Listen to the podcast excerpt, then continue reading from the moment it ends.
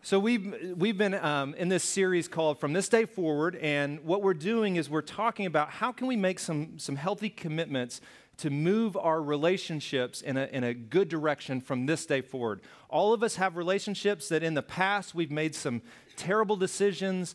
Uh, we we, we have relationships where we've said some things that have been hurtful. Uh, if if you're married, you've said some things that have been hurtful, and you you wish you could reel it back in. You wish you could take it back, and you can't. Um, God promises us that His mercies are new every day, and that should be encouraging to all of us. Aren't you thankful for God's grace in your life? Because we all need God's grace. And, and so this series is all about the, the closest relationships, whether it be dating relationships, marriage relationships, parenting, uh, close friends, even some in the office that we, we've talked about. Some of these, these principles are applicable in so many different ways, but from this day forward, there's some things that we could do um, that would help us move in a good direction. So, recap just the last three weeks. Uh, and last week I asked you what we talked about the week before, and none of you could answer. And so it was depressing. So I'm not going to ask you this week. I'm just going to show you what we talked about. Um, the first week we talked about this idea, and, and, and we talked with some counselors and, and some therapists and some other pastors. And one of the primary challenges in marriages and, and in families and in dating is that you get off the same page. Like, so you, you begin this, this journey and you start to, to, to travel separately, and all of a sudden, you're in different ballparks. You're, you're, not even close to being on the same page. And so, getting back on the same page, and, and for us as a church, we believe that best page is to say, you know what? Regardless of what else we disagree on, we're going to seek God together. We're going to keep Christ central in our marriage. And that's a difficult thing to do over time. And we had one takeaway from that week. If you remember, it was to pray together. Yeah, if you could pray together, which is uncomfortable at first, and over time it's uncomfortable, but it helps open you up. So, praying together, get on the same page. The second week, we talked about communication. And communication over time for us often is about exchanging information.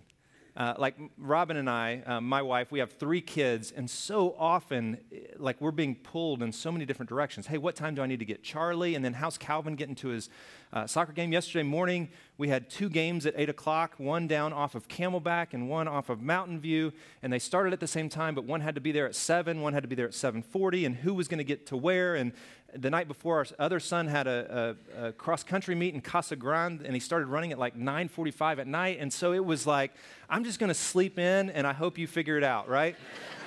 and and that doesn't go over real well. Um, and and um, and so communication becomes this exchange of information. But what we said that week, and if you missed it, you can go back on YouTube. What we said that week was that communication is the pathway to a shared life. Like, you can't really share life together unless you begin to communicate in healthy ways. And it's not just about exchanging information, it's about opening yourself up, exposing who we really are, and talking through the things in life that are most important. Does that make sense? So, communicate for the purpose of connecting, not sharing information, is what we, what we chatted about. And then last week, we talked about having serious fun and choosing joy. And I had a couple people who said, I wish you would have told me before I brought my kids into the room that you were going to talk about belly button to belly button fun. And if you don't know what belly button to belly button fun is, um, it's only for married couples. And um, it starts in the kitchen. Sometimes it ends in the kitchen, which is awesome. And you'll have to go back and watch last week if you missed it, because now you're like, what in the world? Some of you are like, can I watch it right now without him knowing what I'm watching? Um, but we talked about having serious fun last week. And how so many couples just over time you, you quit having fun together and it's important to, to plug back in uh, this week i want to talk about a couple of things as we wrap this series up that i think are key and essential for, for healthy relationships just to continue on in the series paul writes something that i think is helpful for us in, in a number of different um, avenues and, and spheres of our lives and so often when we walk through life we have experiences that are either incredibly exciting or incredibly painful. And we get caught in our past. We get caught either thinking those were the good old days. Have you ever found yourself saying, Those were the good old days? I wish I could just go back. Or, um, I wish I could just go back and change that. We become bitter over time because we wish we could go change something that happened. And Paul is writing in Philippians and he says this um, This one thing I do is I forget the past and I look forward to what lies ahead. I press on to reach the end of the race and receive the heavenly prize for which God, through Christ, is calling us. And this idea, this concept is that that over time, as we get locked into the past or, or, we somehow, something gets in us from the past, whether it's good or bad, um, that it's important to move past the past, to get past the past, and, and begin moving in a healthy direction to where we should be in the future. And some of us um, who have been married for, for any amount of time, we know how this happens, right? Like something happens that hurts us, and it's difficult to move past it. It keeps coming up again and again and again when you have a fight, it's the one thing that you're going to bring up. You know you're going to bring it up. You're like, if she says that, I'm saying this because she did that to me. And, and we can't get past it. And Paul is writing about some of his past. And Paul, who was one of the very first Christians, um, at, at a point in his life, he was actually persecuting and killing Christians. And so it would be easy for Paul to get caught up in his past and just oh i can't get past what i did and i wish i could and i you know god god forgives us and he gives us hope from this day forward to move in a healthy direction. And he says so i'm going to forget the past and i'm going to look forward. Um, someone said this to me once in marriage that marriage should be like driving a car in that the windshield is incredibly um, large when you compare it to the rearview mirror. You, you, know, you know what i mean? Like the windshield rearview mirror. Now, the rearview mirror is important, right? It's, it's important to, to keep an eye on where we've been. And, um, but but our, our windshield should be our primary focus when we drive our car. Where are we going together? Let's not get caught too much in the past. Now, let me say this if you are in an abusive relationship, I, I'm not, that's not the kind of relationship I'm talking about. That's not the car you want to be in. If you're in an abusive, unhealthy relationship, that's not about just forgetting what happened in your past. No, no, there's some other conversations. But in healthy relationships that maybe just have some painful pieces of your past, how can that windshield become a little bit larger than the rearview mirror? Now, as we make some choices in dating, uh, moving towards marriage, and then once we get into marriage, there's this interesting thing that happens, especially in our culture, where we begin to think marriage is nothing more than a contract. It's a contractual relationship. And when God talks about marriage, he talks about it in, in, in the picture, in, in the idea, the concept of a covenant. So we, we would say a contract versus a covenant. And there, there's some incredible differences between these two things. If, if I'm in a contractual relationship, I am going to try as, as, as much as I can to limit my responsibility, aren't I? Like, I want to give as little money as possible right? I'm going to protect myself as much as I can in a contract. And this is not a healthy marriage. It's not healthy to, to be moving towards marriage. If you're dating or if you're thinking about dating, to think about marriage as nothing more than a contract is just not what God's ideal is in Scripture, but rather this spiritual, sacred covenant that increases our responsibility and limits our, our protection or our rights, where we say, I am all in 100%. As difficult as that may be, I'm, I'm, all, I'm going all in. That's, that's the, the God picture of marriage is a covenant, not just a contract. Um, last week we said this, that choices lead us and feelings will follow. So, so often in, in relationships, we're driven by our feelings, but a healthy view of relationship is that my choices are what lead me and my feelings will, will trail. They'll follow behind that. I can't be led by my feelings because then it'll lead me all over the place.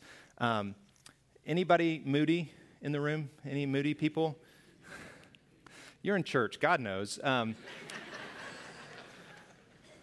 we're, we're all moody from time to time, and if we're driven by our, our emotions and our, our feelings, we would be all over the place in our relationships. We have to make some significant choices. And here's the first choice I want to challenge you to today, regardless of where you are in your, in your closest relationships. Again, like whether it's dating, marriage, is to pursue purity. Here's the, the first choice is to pursue purity in your relationship. Not just as a couple, but as an individual. Now, I, I, I, don't, I don't think I have to spend a ton of time on this one, but so often, um, and men, I want to talk to you specifically just for a second. Um, so often, men, we think purity is about our outward behavior. And we think outwardly, as long as we don't do anything physically with someone else, that that makes me pure. And the truth is, purity, pursuing purity, isn't just about external behavior, it's about internal heart and mind activity as well. And men, come on, if we can be honest with each other, we so often are driven uh, by what we see to begin to pursue or think too much about things that lead us away from our spouse or the person that we're, we're dating. And it's true as much within the church as it is outside the church. So, those who claim to follow Jesus as those who don't. That, that pornography is one of those things that gets its hooks into us in a way that, that causes us to step outside of what God would have us to experience within our relationships with our spouses. Does that make sense? And pursuing purity isn't just about like drawing a line and saying, I'm not going to cross that physically with someone else. It's about having some checks and balances internally that anytime we're, we're, we're driven to, to move towards something that we look at, that we would step away from that. I, I grew up in the church, and uh, if, if you've ever been in youth ministry or if you're ever a youth and, and uh, a kid and you went to church, your youth group, the number one questions kids ask their youth pastors, you know what it is when it comes to relationships? Um, how far is too far? Like, that's what we want to know physically, like intimately. Like, how far is too far with my girlfriend or my boyfriend? Like, how far is too far? And, and so we learn, and, and, and there's an answer, like most youth pastors have an answer for that. And so it's like we learn that we can get as close to that without crossing that. And, um, and, and we can just keep inching up to it and inching up to it. And, and, and we think it's outward, it's, it's behavioral. And I'm like, I would say to us, to our students, but to our adults as well, it's as much our mind and our heart as it is our activity. I mean, Jesus even said this. You know, it's when we lust, like that's just as bad as when we active, actively participate because because it leads us down a path. And so I would say this when you're pursuing um, purity, magnify the consequences in your mind, magnify them. Like, don't, don't try to shrink the consequences and say, this isn't really a big deal. Like, make it bi- a bigger deal than it is. Like, this like pursuing this avenue, like at night when everyone goes to bed and, and I can't sleep because work is on my mind, like pursuing this avenue could lead to the destruction of my family. And then I would ask the question is it, is it worth it? Is that worth it? Is looking at some images on a computer or on a TV or whatever it is, is that worth the destruction that could come in the closest relationships God's given you? And almost everyone who destroys a marriage or dating because of pornography, almost everyone says, I wish I could get away from it. I wish I could go back and change it. So let's pursue purity in our relationships. Um, scripture says this flee from sexual sin. It doesn't say um, turn your back on sexual sin, it says flee from it, like run from it, get as far away from it as possible. Men, if pornography is an issue for you, then, then make a decision that you're not going to open your computer or your TV when anyone else is around. If no one else is in my house and in the room, I'm, I'm turning it off. It's, it's not going to come. I mean, flee from it. Don't even, don't even play with it. So flee from sexual sin. Get away from it. And one more thing I would tell you.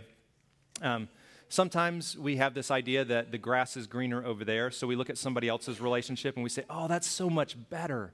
Like that relationship, I wish we had that relationship. Like they look like, you know, they have it all together. Like they've been married so long and look how they smile. I mean, Mike and Barry, I mean, you guys are always happy. You love each other. I wish we could be like you. Listen, if the grass is greener over there, it's time to water your own yard. You know, you know what I mean? Like it's time to water your own yard because because the only way someone else's grass gets greener, especially in the middle of a desert, is when they water it. And you know what I mean? Like water your own yard. Like focus on your own relationship and how you can make it better rather than wishing you had something that you don't currently have. You can only get that if you begin to work on your own. So that's the first choice to pursue purity. The last choice as we've walked through this series, here's the last one, is to choose love daily. Now, if I started to, to, to say the famous love passage, Love is, it's found in 1 Corinthians 13. Love is patient. See, some of you know it. You've heard it. You've been to a wedding lately. Love is patient. Love is kind. Oh my goodness. Look at us quoting scripture. I love it. Love is patient. Love is kind. Like nothing in there is feeling based, it's all choice based. Like love is something you choose to do. Listen, in dating, in parenting, in marriage, patience does not come naturally, does it? You have to choose patience. You have to choose patience. Some of you are like, I, you should have seen my morning today. Like, getting to church was uh, God testing me on patience and love. Like, you've got to choose love every single day of your marriage. You, you say this, and we say this in marriages that, that love um, isn't just the feeling that you have right there standing across from one another as you're committing to one another, but love is the choices you make each and every day. And so, if you want to grow in love, if you want to water your own yard, you've got to choose love every single day super helpful resource when it comes to this is, is the uh, five love languages. Have you ever, you guys know, most of you know the five love languages. Have you, ever, have you ever heard about this? The concept is all of us feel love a little bit differently. Um, all of us experience love a little bit differently. And there's some great resources out on this, but one of them is words of affirmation. So when someone speaks to me and affirms me, that's my way of feeling loved.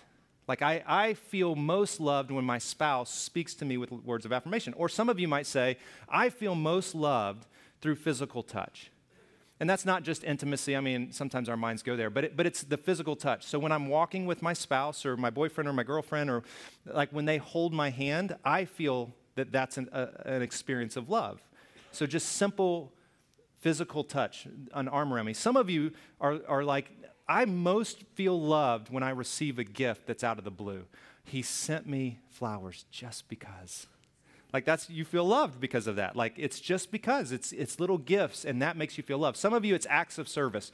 When when he like irons clothes for me, like I feel loved. Or, or when, when, when he does the dishes or when she does, you know, whatever that is, like I feel loved through acts of service or I feel loved through quality time. Last week we talked about face to face fun, like playing games or having dinner or dessert across the table from one, of, one another. Some of you feel most loved in that kind of environment. Now, when I first came across the five love languages and someone asked me, which one is yours, Matt? When do you most feel loved? I said, all of them. Like, I need all of them. and someone said, That's super selfish. I'm like, I know, that's just who I am. I need all of them. And, and all of us, to some extent, need all of them. But there is one or two that for you is when you feel most loved and valued by those who are closest to you. This is true for children. And here's the challenge um, is that most of us, so often, we love in the way we feel loved right? We express love the way that we feel loved. And so choosing to love someone else is an exercising in discovering what their love language is and being willing to do something that may not be comfortable to you or natural to you so that they might feel loved. Does that make sense? That sounds really confusing. But it's just saying, you know what? I'm not just going to love the way I feel loved because my spouse or my kids or my boyfriend or girlfriend, they don't feel loved in that. So I need to choose to love them in the way that they feel loved. So here's one of the take homes this week is to talk to those closest to you and ask them a simple question How do you most feel loved? Like when I do, what is it that I do that, that helps you most feel loved? Maybe you write it down right now. That's okay. You can write it down or take a picture and, and talk about that later.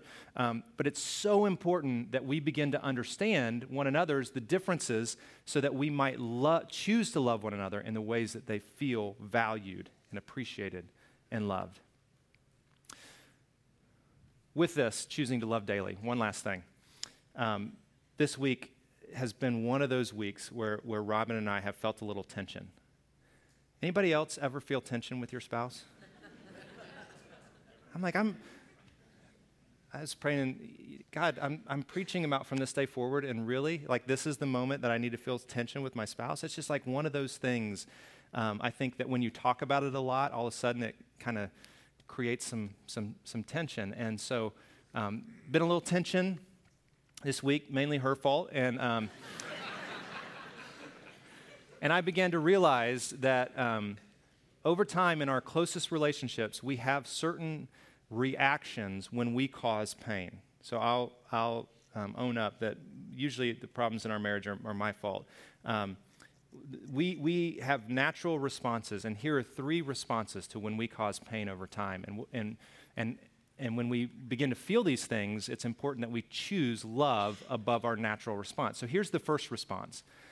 Um, some of you might get this one.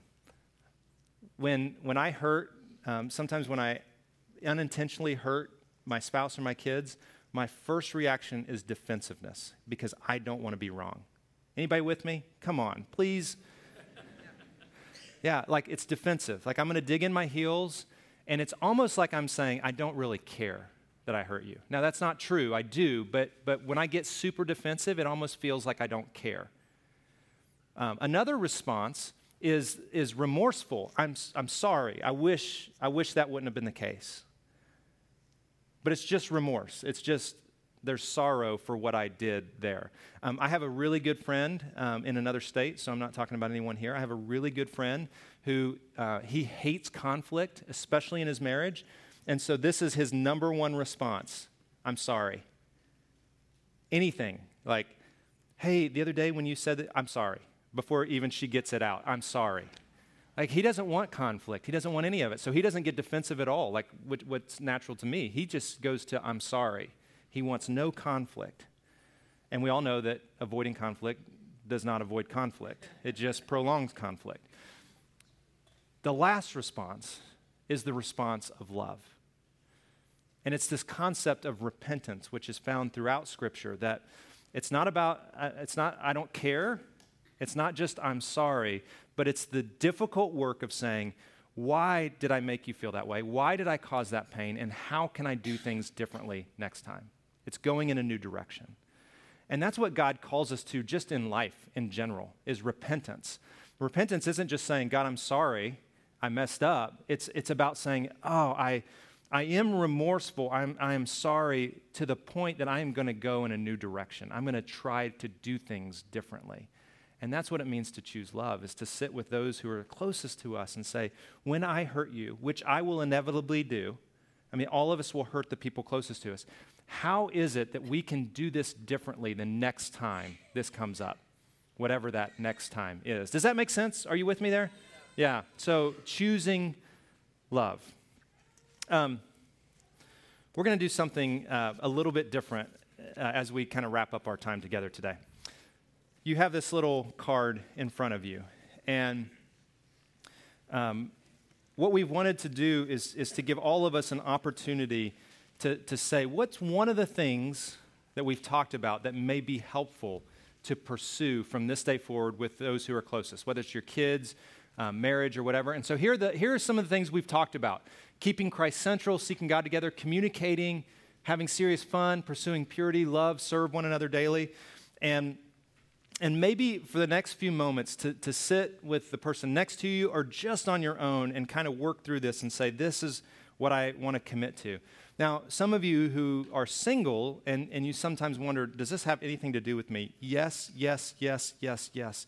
Like there, there's something maybe that jumps out at this that you say, I've never had this in a relationship and I want to pursue this in my next relationship or my current relationship. And so I would say, even if you're single, this could be a great like thing to commit to. Now, um, in the ancient world, uh, when Jesus was around, wedding ceremonies um, often happened under uh, what was called a, a, a chuppah or uh, is one of the ways you can say it. And uh, we have a couple of them that um, we're going to set up in the room today. And it's, it's a beautiful concept, the idea behind it, some of the background. And it's just a simple um, four pillar wood stand with a tallit across the top or a prayer shawl across the top of it. And when a couple in Jesus' day, a Jewish couple, would get married, they would stand underneath this, and there were symbolic pieces of, of why they stood under it. It represented their first house together or a home. And there's obviously no furniture under this. And so the concept was a home is built not by what you have in the home, but by who's in the home. So it's the people. There's no walls, there's no drapes hanging over this. And part of the concept there was that our homes are to be open and we are to be hospitable to people outside of the home.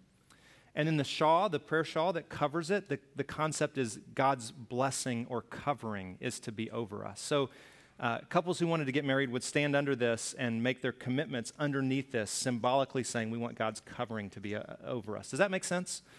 And so, what we thought we would do um, is we would give you the opportunity to stand under one of these, whether you're married, you're moving towards marriage, you're not married, one day you want to be married, and, and to say, I want to commit to these things.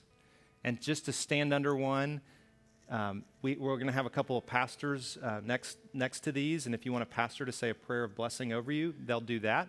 Um, just fill that little card out and hand it to the pastor, and they'll be able to pray over your names as you stand under it. You might want to stand under it by yourself and, and just you and your spouse, or you by yourself and you want to say your own prayer. That's fine. We just want to give you space. Now, uh, it's kind of a risk, like nobody may stand under the Huppah today.